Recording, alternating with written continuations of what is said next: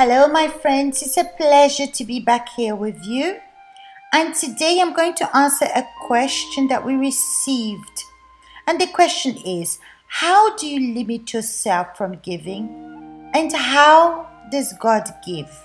So, we're going to continue reading from the book of Matthew, chapter 15, from verse 32. Now, Jesus called his disciples to himself and said, I have compassion on the multitude, because they have now continued with me three days and have nothing to eat.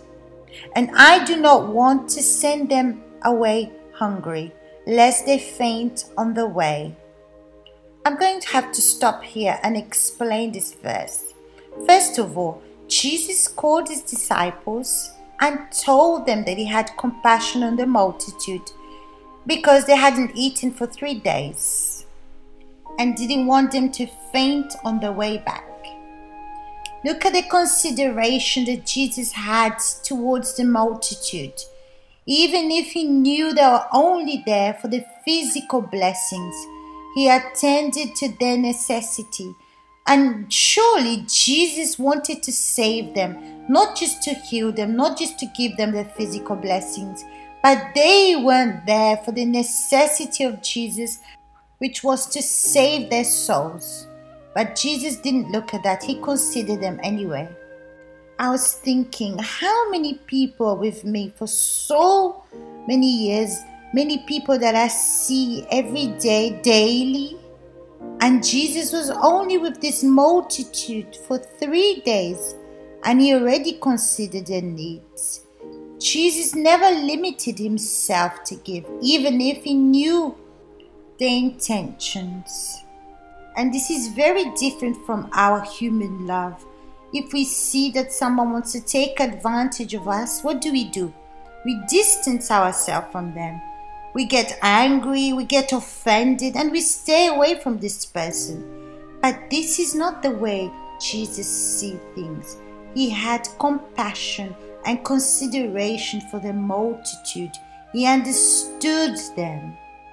But Jesus has power. If he wanted, he could give them strength for them to go the three days and reach their house healthily. But he gave this example to teach us the real love. He showed that he loves even if he does not receive anything in return. He said, I have compassion on the multitude because they have now continued with me three days, having nothing to eat, and I do not want to send them away hungry, lest they faint. And look at the answer of the disciples. Then the disciples said to him, Where could we get enough bread in the wilderness to fill such a multitude? You see, this is exactly the human love.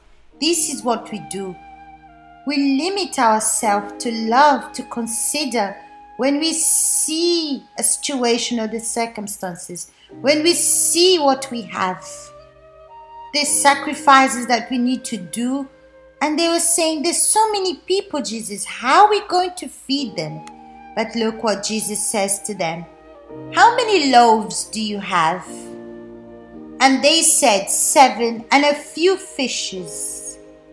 Jesus was teaching his disciples to ask what they have. That means he's going to use what they have, not what they don't have. And I was thinking, Jesus is Lord of Lords. He could be in a palace, he could have servants serving him, eating whatever he wants. He didn't have to be in that place with the multitude. But he was a servant, and the servant of God lives by what they have, not keeping their eyes on quantity or what they have to do. Then he continues in verse 35. So he commanded the multitude to sit down on the ground. And this multitude was only there to receive. And Jesus and the disciples had to serve, had to give to these people. Look at a position of a servant we have the obligation to give and not to wait for anything in return. And then in 36 it says, He took the seven loaves and the fish and gave thanks, broke them, and gave them to his disciples, and the disciples gave to the multitude. Normally, when you have a necessity or when you need to do many things and you don't receive much for that service that you're doing, normally, how do you react? You're frustrated, you're murmuring, you're upset. But Jesus didn't do this. Jesus lifted up the bread and gave thanks. Then instructed his disciples to give.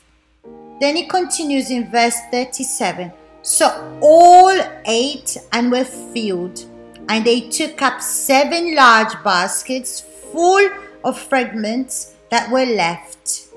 You see here, my friend, as disciples, the ones that serve Jesus, the little that we have, it's enough to feed and satisfy. And here the Bible says about 4,000 men ate, besides the children and women. When we give the little that we have, and we're happy to give to people what we have, their necessity is met or fulfilled. And then he continues Now those who ate were 4,000 men, besides women and children. You can see the greatness of God here. When we give what we have, we are also fulfilled by giving. And this is part of a pure faith. Then he continues in verse 39 And he sent away the multitude, got into the boat, and came to the region of Magdala. In other words, mission accomplished. I did what I had to do, I gave what I had to give. And this is a real servant of God. My friends, I hope this word penetrated deep down inside of you and made you examine and think of your service for God. A word of God separates. It's a two edged sword that comes and pierces, separate the good from the bad. It makes us realize and see our mistakes and our errors and the necessity to depend 100% on God. And don't limit our love for others because our human love is very selfish. But we have to follow the example of Jesus. He was not obligated to serve all those people, but he gave, and our faith demands from us to give what we receive from God. Okay, my friends, so I'll see you here next week meditating in the Word of God.